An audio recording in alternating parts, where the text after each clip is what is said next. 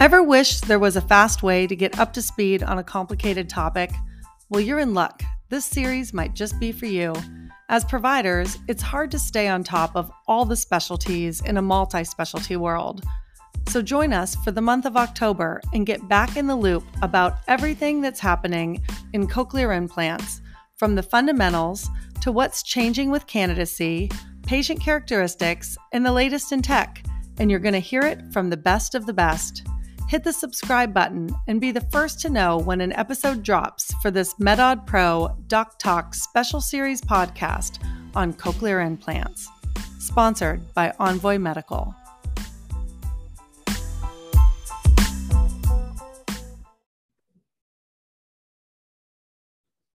Hi, and welcome to this episode of Doc Talk with MedAud Pro. I am here today with Dr. Paul Shea from Memphis, Tennessee. Good to see you.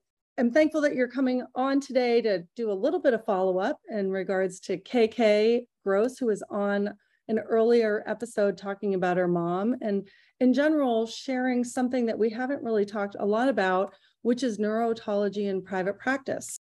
Yes. Well, thank you. Glad to be here. So, uh, yes, I'm Paul Shea. I'm with the Shea Clinic in Memphis. The clinic was started by my father, Dr. John Shea, uh, many years ago, uh, really back in the 60s. And we are uh, quite well known regionally as a tertiary referral center for otology and, and neurotology. Um, we've had a cochlear implant center here at the Shea Clinic since really the early days of cochlear implantation, sort of the, the mid to late 80s. My older half brother, John Shea III, right after he finished his fellowship at the House Clinic in, uh, I think, 1986, uh, immediately came to the Shea Clinic and began uh, doing cochlear implantation. So there was a point in the early 1990s where we had really done quite a lot of them here compared to how many had been done at other places. But we've had sort of a robust uh, program ongoing for all these years. I'm currently the only uh, surgeon here that's doing cochlear implants because I'm, I'm the only neurotologist here. The rest of our doctors are uh, general ENTs. But uh, we are private practice based. Uh, we have our own freestanding facility. We have our own ambulatory surgery center with two operating rooms. And so we do cochlear implantation right here, which is, of course, very convenient for the patients. We do everything except uh, the programming here. We have several local audiologists who we work with, one who is hospital based, one who is at a school for deaf children that we work with to do our programming. And we work very closely with them but we are able to do neural response telemetry uh, in the operating room during the uh, during the operation. So mm-hmm.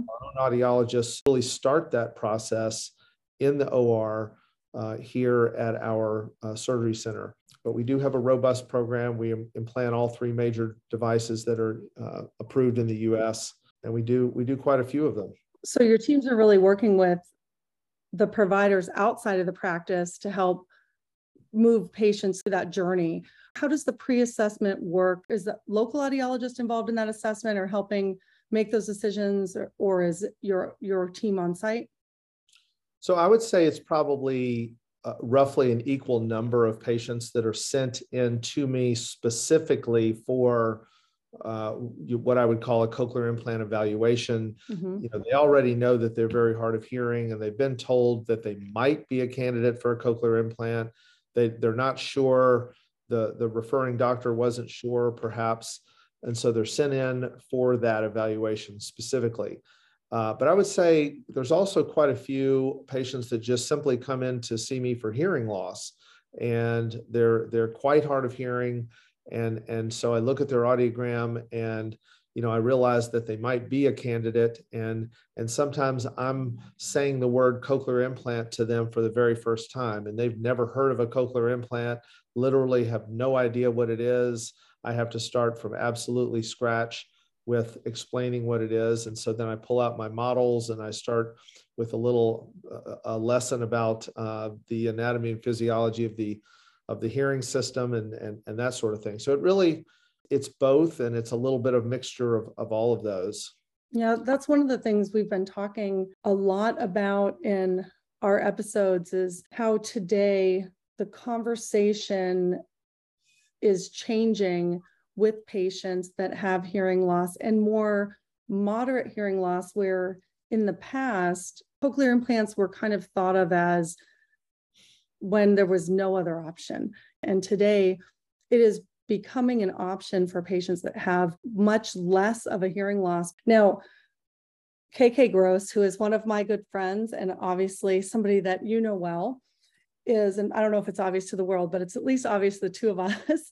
You yes. had her mother um, in the clinic as a patient. She was deafened, I think it was something like 30 years prior in one ear by the time she was sitting in front of you as a possible CI candidate. And KK had mentioned that you were a little reserved in regards to your excitement about, hey, she might be a CI candidate. And you went through a process to determine whether that was even something that she could consider. KK had talked a little bit earlier about, you know, her mom wasn't doing great. She was failing with hearing aids, really just having a hard time. And so as she started talking to her about cochlear implants, she was not excited about it, wouldn't even consider it. It took a little bit of time for her to even get her in front of you to have a conversation. How did that conversation go and how did you get to the point where, wow, this might be a good idea with a 90 year old unilateral loss from 30 years ago? Right. Yes. Well, she, KK's mother uh, was sort of an interesting case because she illustrates a situation that I do find patients in sometimes, and I try to explain this to them. So, you know, of course, one of the things that we're doing in a patient that we are considering for a cochlear implant is we're doing this this evaluation, including the the AZ Bio test, which mm-hmm. is the test that we use to determine whether they're a candidate. And there are patients that meet the criteria for a cochlear implant that long or more. And so I said that, and, of course, she had enough hearing loss on the other side, her, her better hearing left ear, that uh, she could wear a hearing aid, but just wasn't doing well with, with just that. So she was functionally single sided deaf and then pretty severe loss on her good side. Mm-hmm. So I said that you know audiologically you you do meet the criteria via the AZ Bio, but I said it's really believed that about 10 years is is roughly the time frame that we like to be under when someone has been deafened in one ear for that long. Mm-hmm.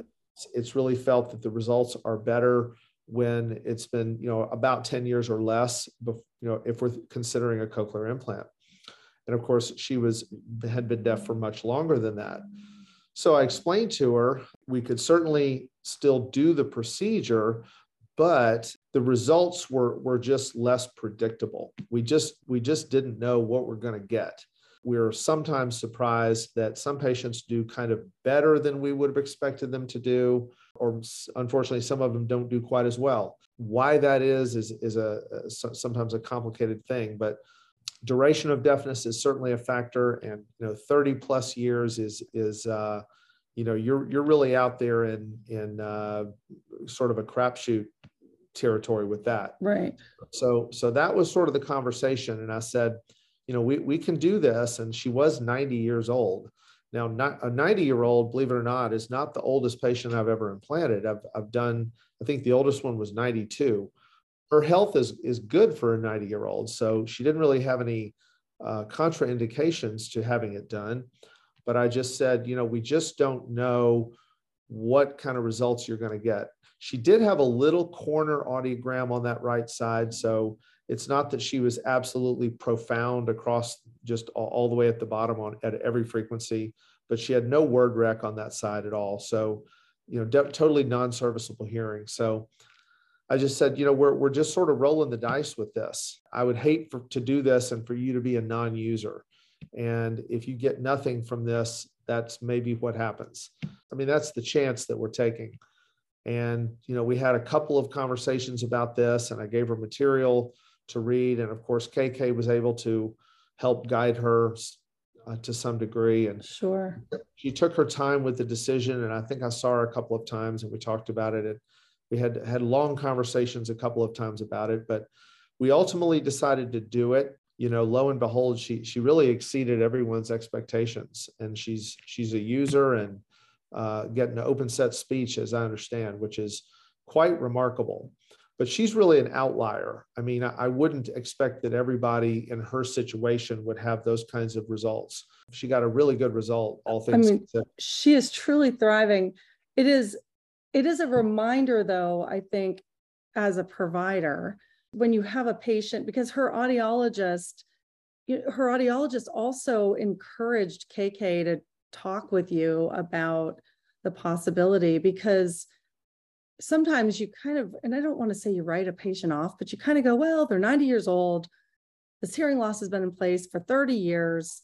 Are we really going to try to go through the process of if somebody would have made that decision along the way for the patient before they ever got ever got to you it really would have been a shame because of how incredibly successful she's doing and and really kind of just let the process work itself. You guys did the did the work ahead of time to see you know to really verify candidacy but then i think a lot of it had to do with just like her spirit yeah she, I, well motivation i mean she she was certainly motivated and it, yeah, it, you have to really assess that and take that in, into consideration along with a lot of other things. And I have patients that I explain all this to them, and they sometimes they decide it's not for them, and I, I respect that decision. And I think that you know that they know what's best, and it's an individualized thing. I think for every patient, and every patient's situation is different. How do you handle patients that aren't as local as um, KK's mom is? It's certainly a challenge a lot of our we're sort of a, a, regional tertiary referral center so a lot of our patients are coming in from some distance away sure you know one or two states away so we have been able to streamline the process to some degree. For example they can come in they can see me they can have their initial evaluation their az bio they can get a ct of their, temp- of their temporal bones. You know we'll have that initial conversation. What can't usually at least at at the present time we're not able to to quite coordinate this yet is for them to have the pre-surgical visit with the programming audiologist which is absolutely essential and which I personally rely on heavily because I really rely heavily on on the audiologist input in order to help make the decision of whether or not it's a, a good fit for that patient. So their schedules are just such that we have to that winds up being on a different day but but they both try to accommodate our patients as best they can so it does usually require two visits prior to their surgery after that second visit where the programming audiologist will meet with them and spend usually a, considerable amount of time with them and then send us a detailed report afterwards saying that they think that they're a good candidate or not. They'll also recommend which device and in some cases which side they think should be implanted. So once we have that information, then they can sometimes they'll sometimes come back to our clinic, talk to our surgery scheduler, and be put on our surgery schedule. So then their third visit back, they are having their operation. Sure. So that, that's two visits prior to going to surgery. So, I mean, that, now of fairly course, streamlined, and the surgery is not that long. No, the surgery takes two hours yeah. uh, at our surgery center, and you know we have been set up for outpatient otologic surgery for for many years. So for us, it's it's a very routine thing. You know, we do them almost every week.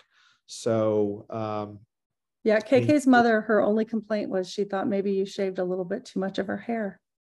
you know something if if that's the big if that's the patient's biggest complaint we're doing all right you were winning you were winning well she right.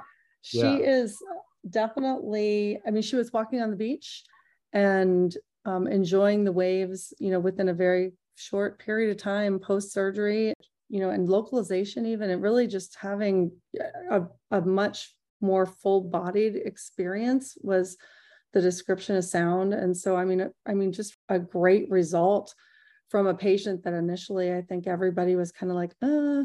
So it's just a great reminder. And I think she's a really good example as we're looking at a lot of obvious patients that, that sometimes we don't refer over as quickly, that even sometimes the harder ones are the ones that we think, oh, maybe there's, you know, they're they're aged out or their hearing loss has been in existence for too long. et cetera, you know, maybe don't count them out and really give them opportunity to go, you know, be seen by the surgeons, be seen by the audiologists that are doing the the bigger assessments, you know, and really let the team do the good work to really be able to make sure that the decisions are being made and the patients being able to think through everything with all of the information. So it's really a great example. And I, it's I'm so pleased that she did it because it's really changed her life.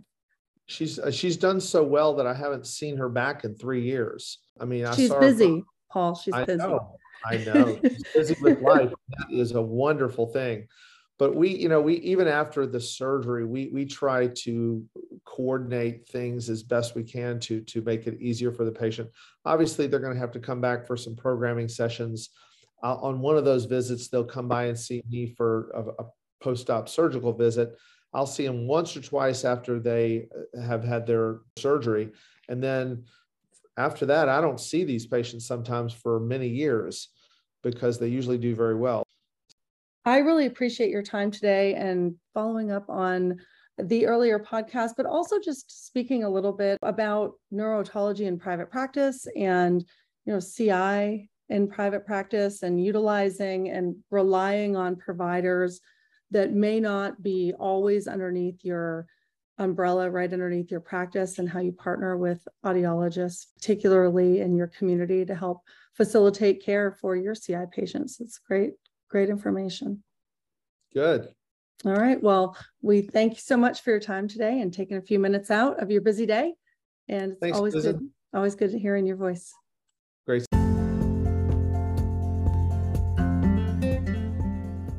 Thank you for listening to this special series of Doc Talk by MedAud Pro, sponsored by Envoy Medical.